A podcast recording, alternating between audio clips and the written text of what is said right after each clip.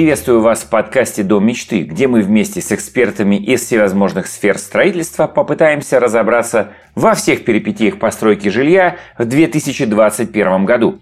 Меня зовут Илья Рыков, и за 12 выпусков подкаста мы дадим вам максимум полезных советов для того, чтобы вы смогли построить дом своей мечты и не ошибиться.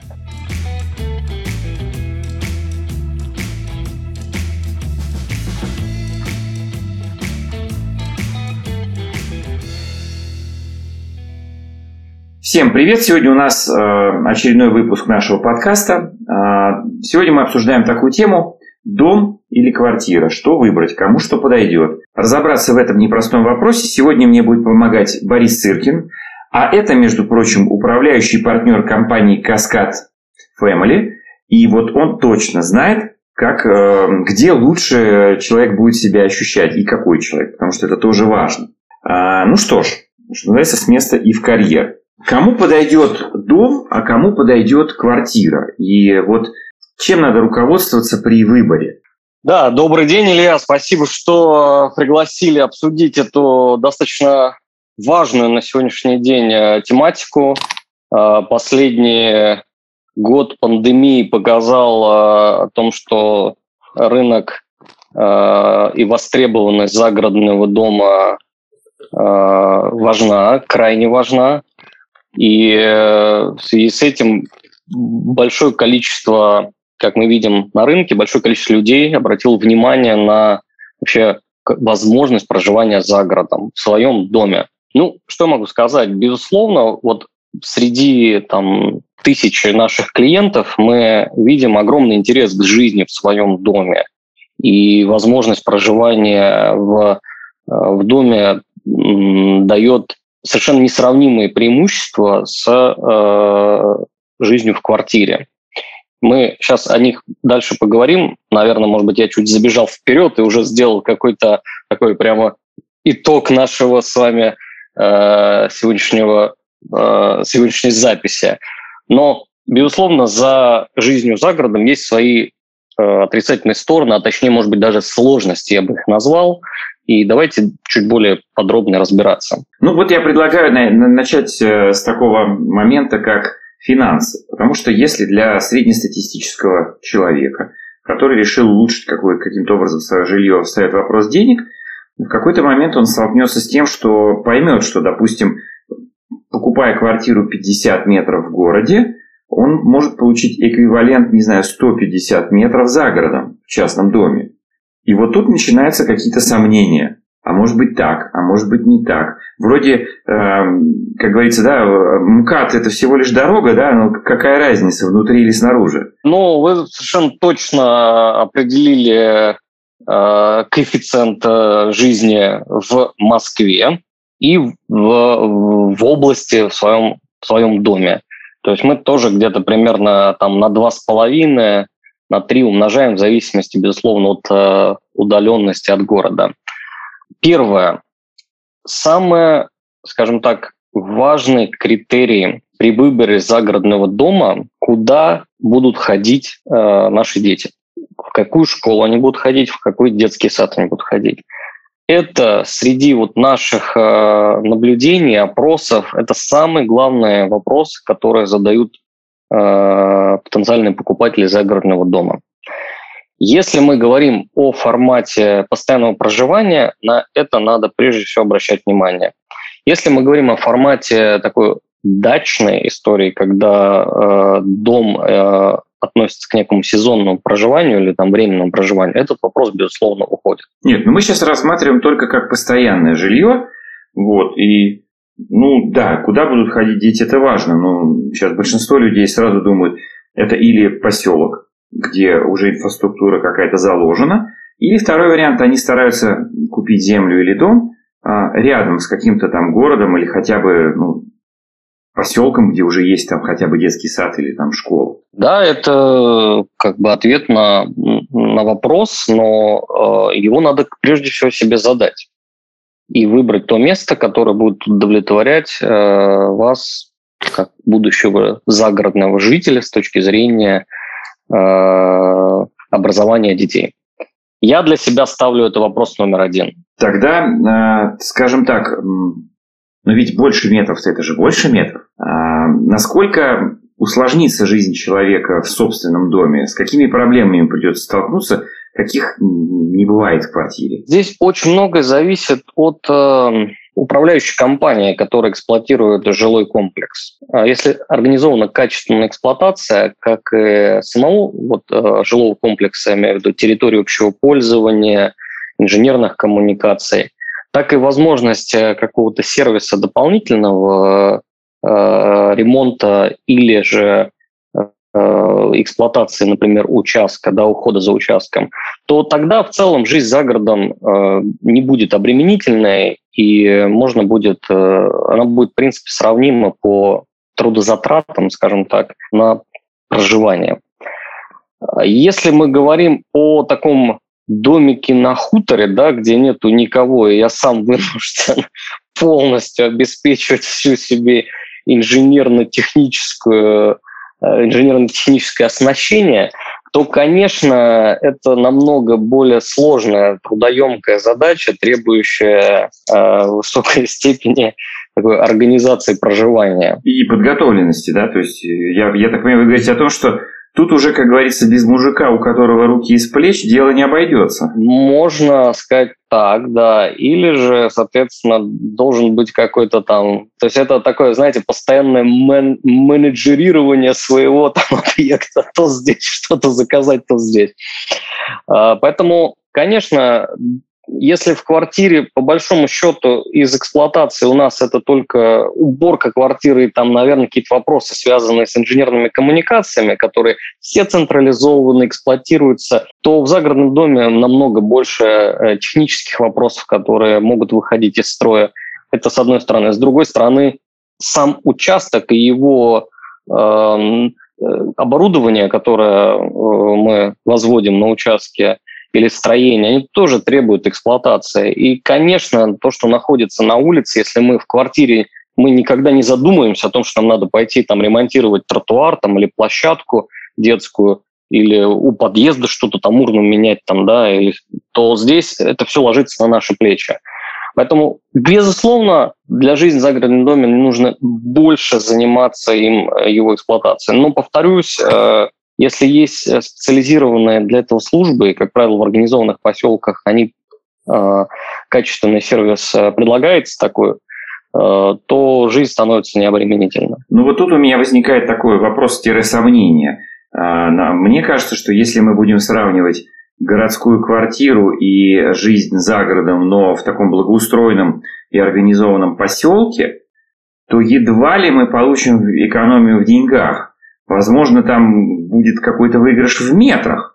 Но вот будет ли это дешевле, это большой вопрос, потому что, как говорится, если вам кто-то эту инфраструктуру создал, то извольте ее оплачивать, не так ли? А, недвижимость вообще по определению не может быть дешевой. Да? Дешевая недвижимость, э, она э, либо не достраивается, либо в процессе эксплуатации крайне быстро разрушается и становится неликвидной. Поэтому здесь больше э, нужно смотреть на э, локацию, потому что зачастую стоимость недвижимости зависит от локации. И если вернуться к некому вот этому коэффициенту, которого в начале нашей беседы э, применили, там 50-150, то это, по большому счету, правильная цифра, и за там квартиру в 50 метров где-то там, ну, не знаю, там, в спальном районе, в хорошем спальном районе можно купить дом 120-150 метров э, в хорошем, качественном, организованном поселке. Да и вообще, знаете, вот, э, скажем так, вот гнаться за метрами – это не самая главная задача при переезде за город. Среди там, наших клиентов, что мы наблюдаем и что мы э, пропагандируем даже при, при продаже недвижимости загородной. То, что вам прежде всего преимущество жизни за городом – это нахождение вне дома. Это нахождение на открытом воздухе, на тех э, инфраструктурных объектах, если мы говорим про организованные поселки, которые позволяют очень активно проводить время в, вне стен. И э, зачастую в таких поселках люди 90% времени э, в теплое особенно время проводят вне дома, либо на своих там верандах и на участках, и вне тем более э, своего дома, своего участка на каких-то общественных пространствах, э, которые в хороших проектах создаются. Поэтому вот это самое ценное, и вот именно это фактор зачастую э, является движущей силой при принятии решения переезда за город. Ну хорошо, тогда надо подумать, как бы поставить противовес загородному жилищу э, городское.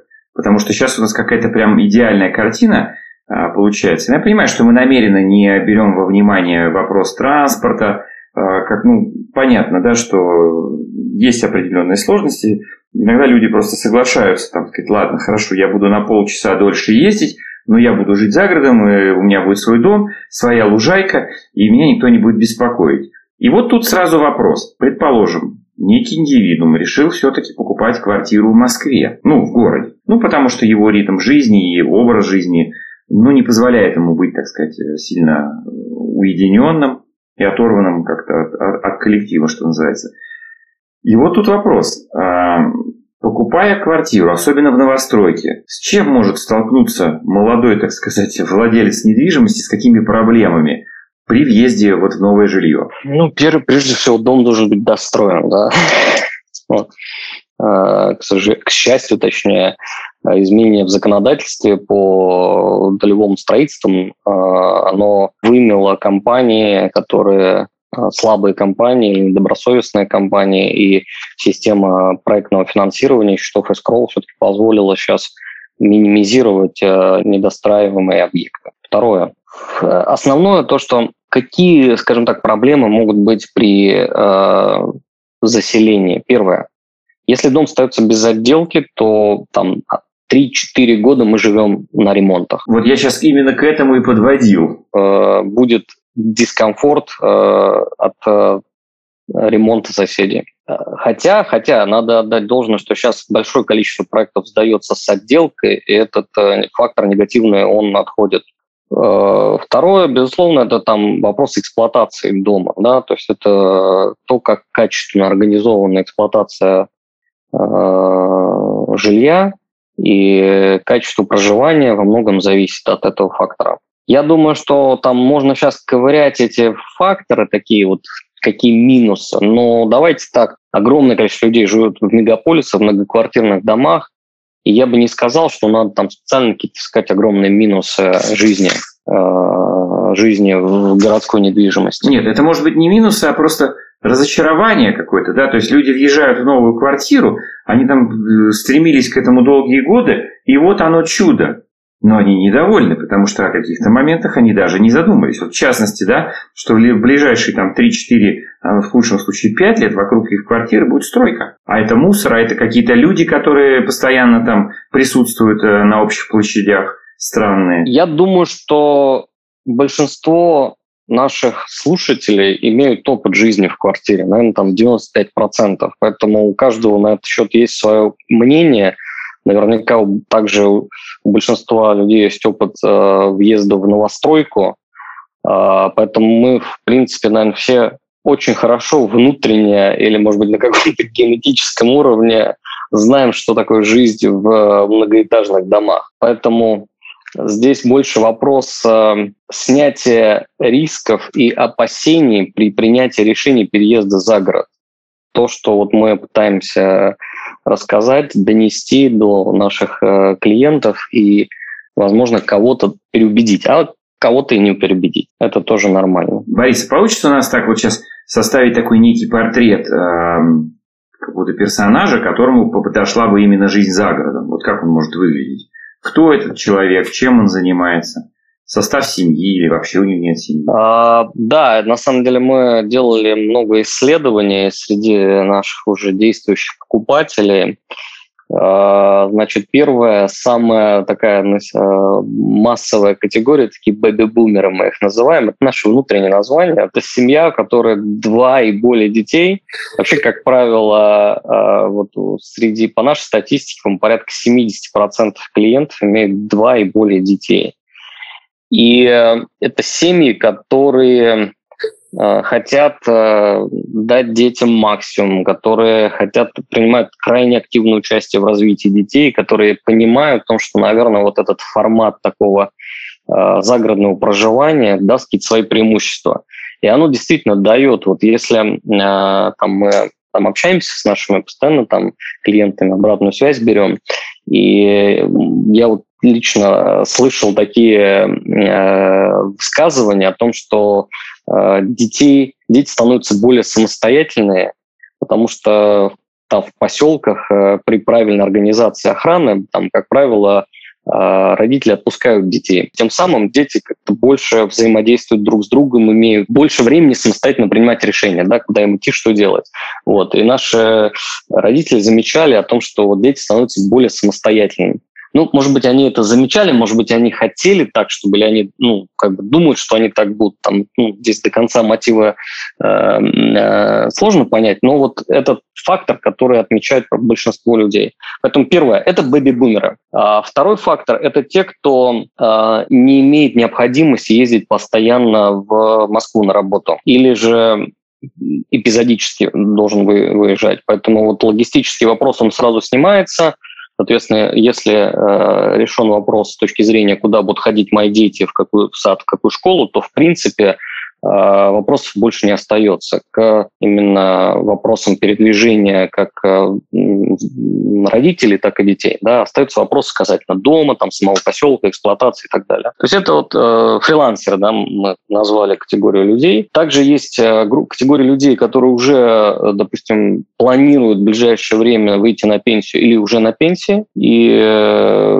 для себя в организованном поселке недалеко от города с там, нормальной транспортной доступностью принимают решение о том, что это там хороший формат для там, проведения там, более спокойного периода жизни на пенсии. Вот, наверное, три основные категории. Есть еще люди, которые с, любят животных, но я бы не назвал, что это какой-то триггер именно переезда за город. Просто, наверное, много людей, которые там переезжают за город, там у них есть животные или заводят животных, когда переезжают за город. Потому что ну, с точки зрения э, заботы и ухода за животным становится гораздо проще. Там дверь открыл, собаку выпустил, и она все, весь день гуляет. Не нужно там в 6 утра перед работой вставать, идти в, в дождь, э, гулять с э, своим любимым питомцем. А еще можно его прямо с вечера туда отправить, чтобы даже и в 6 утра не просыпаться. Это такая шутка. Но, кстати говоря, шутки шутками, но ведь э, это же и с одной стороны плюс, а с другой стороны это же и минус, потому что животные, которые живут, так сказать, на вольном выпусте, они постоянно стремятся то вбежать в дом, то выбежать, и тем самым там с грязными лапами не всегда уследишь, и ее надо как-то там успевать перехватить, помыть там, или потом убирай весь дом, что называется. Это же тоже можно отнести к разряду минусов жизни за городом. Да, наверное, можно сказать, это минус какой-то, но хорошо, в квартиру тоже надо его там пса принести, если он там 40-50 килограмм, его надо еще как-то где-то как-то помыть. А так э, в загородном доме, допустим, если есть у вас питомец, сразу проектируете где-нибудь из гаража или у входа такое маленькое помещение помывочное, э, где питомец проходит санитарную очистку до входа в дом. Ну, я просто имел в виду тот аспект, что э, в городе это более управляемый и контролируемый процесс, да. Тут питомец не вбегает и не выбегает из квартиры несанкционированно, это как бы исключено сразу. Ну, может быть, да, это такой минус, но не самый большой. Меня вот больше, допустим, интересует следующий аспект. Вот вы сказали, что дети, гуляя сами по себе, что называется, становятся более самостоятельными, с одной стороны, но с другой стороны, не влияет ли как-то на их э, там, социализированность или там на какие-то ну, даже, может быть, моменты развития, тот самый фактор, что они оторваны от города, там, от какой-то цивилизации. Я понимаю, что сейчас э, граница-то условная, да, но вместе с тем меньше каких-то там развлечений, меньше каких-то там торговых центров, где есть какие-то там развлекательные штуки. Они, может быть, и развлекательные, с одной стороны, но с другой стороны и образовательные тоже, да формирование каких-то там э, таких вот социальных навыков. Не затормаживается ли это? Недавно вернулся с отпуска, да, был э, с семьей, отдыхал э, в Греции. И я наблюдаю чудовищную вещь, что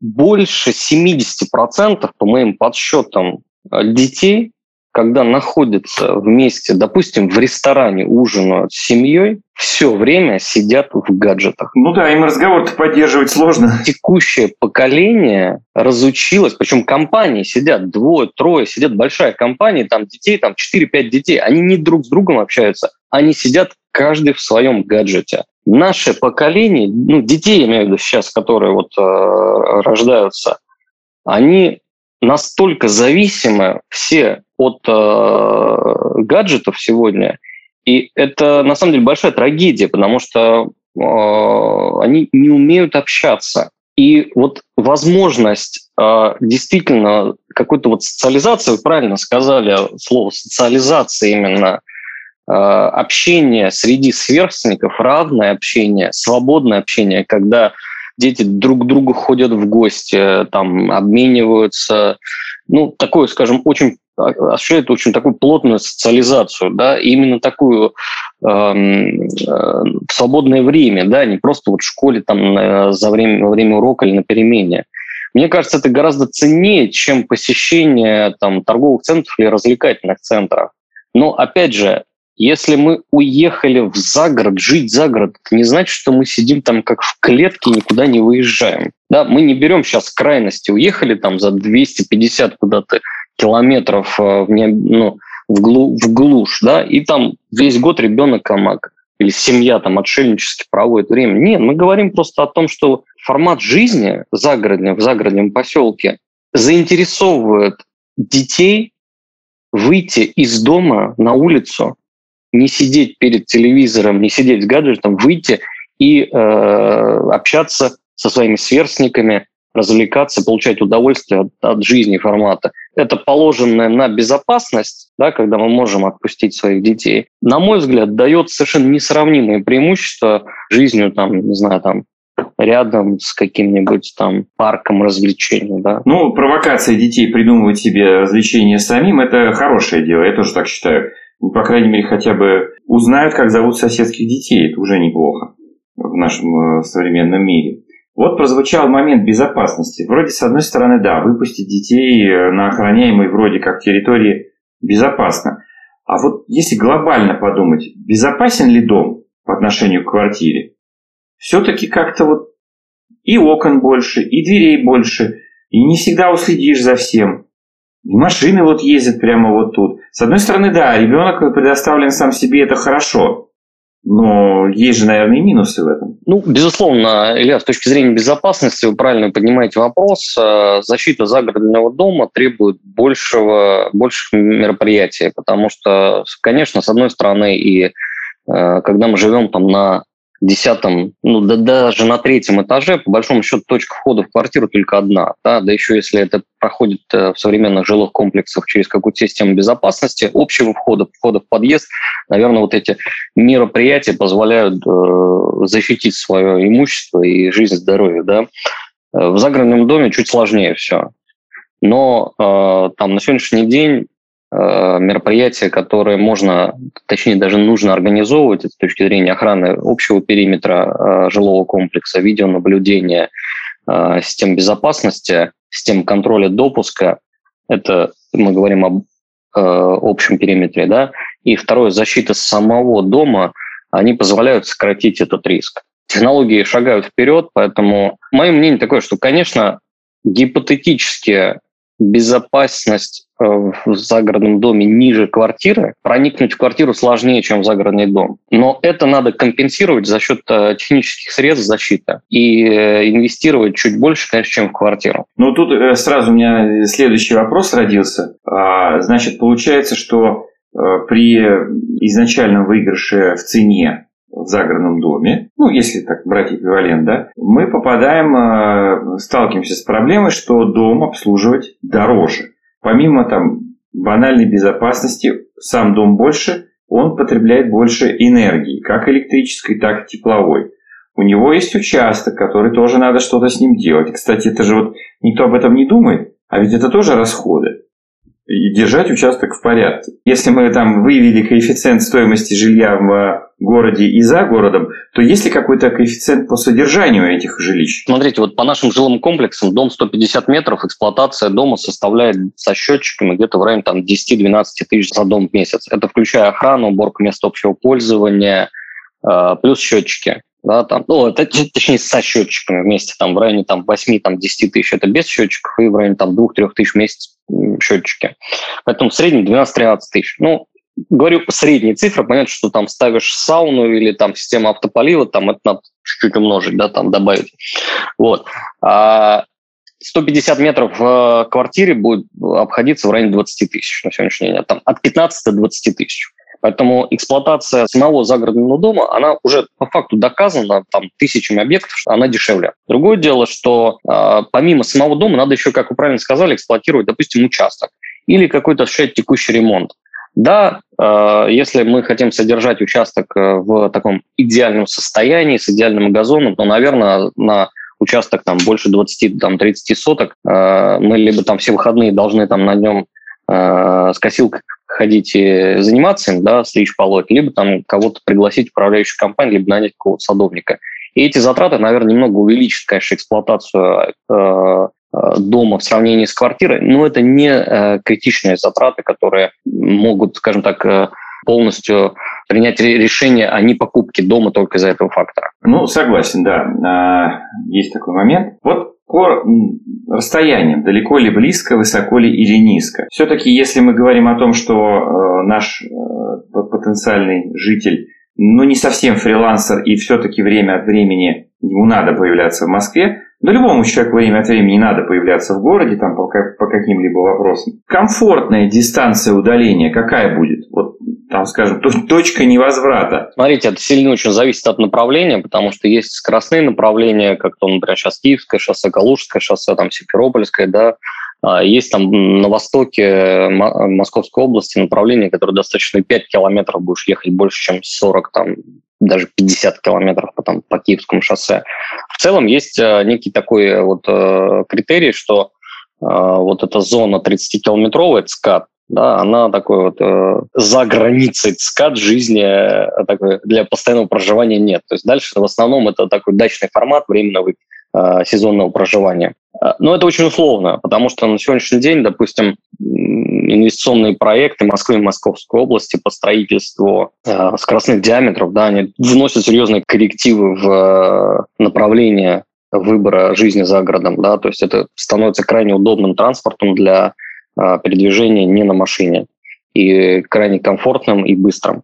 Поэтому вот, ну, исторически уже сложилась эта вот зона 30, примерно 30-километровая, сейчас это там дотскат, нужно назвать ее, которая клиенты, приобретая объект недвижимости в этой зоне, готовы э, ездить каждый день или эпизодически в Москву на транспорте или на собственной машине. В целом соглашусь. А, есть ли какой-то момент, допустим, вот, вот все хочется – Вроде как и жить за городом нравится, но и в городе неплохо. А может быть еще и дачу надо иметь дальнюю. Вот есть какая-то вот эта золотая середина, когда можно все совместить. Кстати, таунхаус.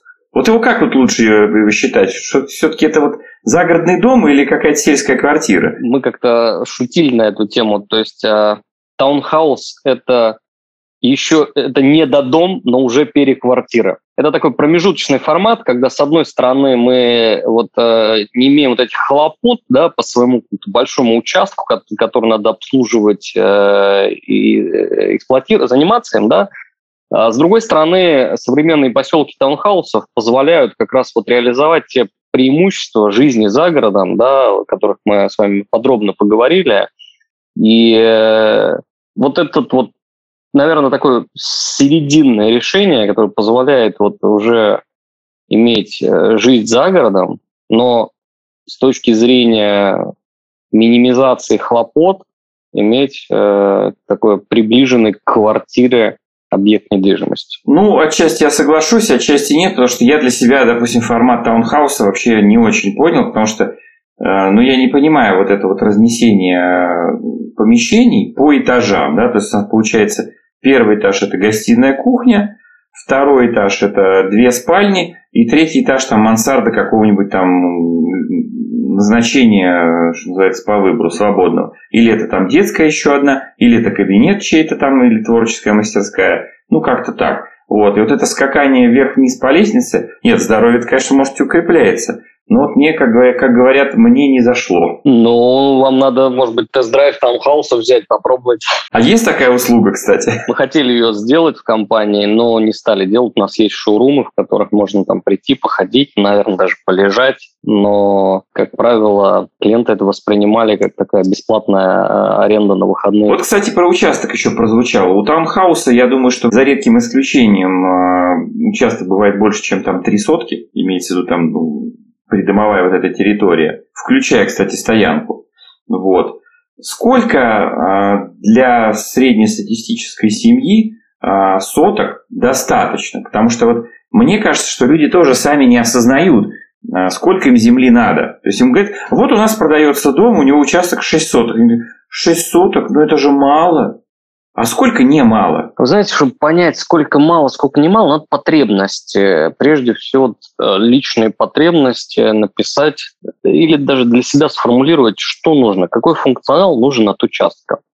Если нужно строить спортивную площадку, чтобы ребенок занимался там волейболом, то, конечно, наверное, 600 будет мало. Если нужно строить там 25-метровый бассейн примыкания к дому, то, наверное, тоже там меньше 10 там вряд ли это можно сделать. Если мы говорим о каком-то обычном функционале, загородного дома без фермерского приусадебного хозяйства, да, с огромным количеством теплиц, то для дома 100-150 метров 6-8 соток – это прекрасный размер. Это прекрасный баланс, на котором можно, с одной стороны, реализовать какие-то вот э, преимущества загородной жизни на своем участке, организовать различное зонирование, где поставить там летнюю кухню, беседку, спортивную сделать площадку, детскую площадку сделать, и, может быть, даже и какой-то сарайчик, с, э, если есть какая-то амбиция выращивать с с парничком. Поэтому вот этот размер, на мой взгляд, он абсолютно достаточен для этих задач. Но и опять же надо вернуться к тому моменту, что чем больше у вас соток, тем больше стричь газонов. Не надо это забывать. Да, вот. Поэтому, э, а дальше уже, ну, как бы вопрос там фантазии, вопрос бюджета. Конечно, 25 соток тоже прекрасно. Ну, надо понимать, что это будут определенные там последствия или точнее как бы финансовые задачи, финансово-организационные задачи. Хорошо сказано. Поэтому вот этот размер, хотя, вы знаете, среди у нас, видимо, ментально он с советских времен, вот эта нарезка на 6 соток, она вызывает вот, э, у поколения аллергию, э, да, и поэтому там иногда даже лучше сделать 5 или 7, но не 6. Вот 5 продается, 7 продается, 6 не продается, да? Да, ну вопрос поколения. Если сейчас это 20 плюс, там 25, то уже, конечно, это поколение... Не обременено такими... Знаниями. Борис, это было очень познавательно и интересно. Я предлагаю подбить такой итог и составить некий дайджест. Да? А, я буду говорить, а вы меня поправляете, если что. А, жизнь в городе дорогая ну, э, имеется в виду с точки зрения покупки метров. И это понятно. И э, рассматривать ее можно как, что называется, вынужденную необходимость, если вы карьера ориентированный человек и не мыслите без э, ежевечерних тусовок и, или культурных каких-то мероприятий, то жизнь в городе это для вас. И вы, наверное, быстрее согласитесь с тем, чтобы купить меньше метров, но в городе, чем больше за городом. С другой стороны, если вы, как вы сказали, бэйби-бумер, и вы ориентированы, так сказать, на семейные ценности, а, то больше метров за городом будет для вас приоритетнее. Опять же, а, стоимость содержания дома и квартиры достаточно сопоставимы, и вы, во многих случаях даже дом выигрывает. Но при этом не надо забывать, что дом, в отличие от квартиры, требует а, некого внимания, он как живой организм, и требует какого-то текущего ремонта, чего не бывает э, в городе, да, вы не задумываетесь, как у вас меняется крыша или кто там красит фасады. Это как-то происходит само собой. В, в загородной жизни этому придется уделять личное время. Ну, время э, доставки, так сказать, тела от э, дома до там, какой-то точки тоже нельзя сбрасывать внимание. И, соответственно, вопрос, куда будут ходить наши дети. И да. четвертый момент – это по поводу социализации, более активного общения, взаимодействия э, и вообще, наверное, форматов э, проведения досуга. Я бы, наверное, так сказал, да. Э, в этом всем надо взять лист бумаги, разделить его на две части и написать «я хочу», и вторую, вторую колонку назвать «я не хочу». И тогда, наверное, проблема решится сама собой, где жить, на что смотреть, как ездить и так далее. Вот. В конце концов, как говорится, мир прекрасен э, своим разнообразием, да, и на вкус и цвет все фломастеры разные. Да, э, соглашусь. И, наверное, э, хотел бы еще добавить, что в любом случае, какую бы недвижимость не покупали, нужно всегда оценивать ее ликвидность. Обстоятельства жизненные могут поменяться. И любая, что городская, что загородная недвижимость, должна иметь возможность быть продана в худшем случае за эти же деньги, а в лучшем случае, конечно, с доходом. Поэтому э, Выбирая объект недвижимости, надо понимать, насколько он будет через 5, 10, 20 лет ликвидным и не потеряет стоимости. Ну, как, собственно, с автомобилями, также можно и сказать с э, квартирами. Да? Покупая автомобили или недвижимость, сразу задавайте себе вопрос, а как я буду это продавать? Вот. Независимо от того, какие планы на сегодня. То есть один умный человек мне однажды сказал, вот ты прежде чем гвоздь собираешься сбить куда-нибудь, подумай, насколько этот гвоздь удорожает стоимость твоего жилья. Если да, то вбивай, если нет, не надо. Это был очень мудрый человек. Очень хорошая рекомендация, да. Ну что ж, друзья, это был наш сегодняшний подкаст, который назывался «Что выбрать, квартиру или загородный дом?». Мне помогал разобраться в этом Борис Циркин, управляющий партнер компании «Каскад Family. Подписывайтесь на наш подкаст, будет много интересного, темы самые разные. А, будем держать вас в курсе. Илья, спасибо за дискуссию, и я желаю вашим подписчикам принять правильное решение при покупке объекта недвижимости. Спасибо, всего хорошего. Спасибо, всего доброго.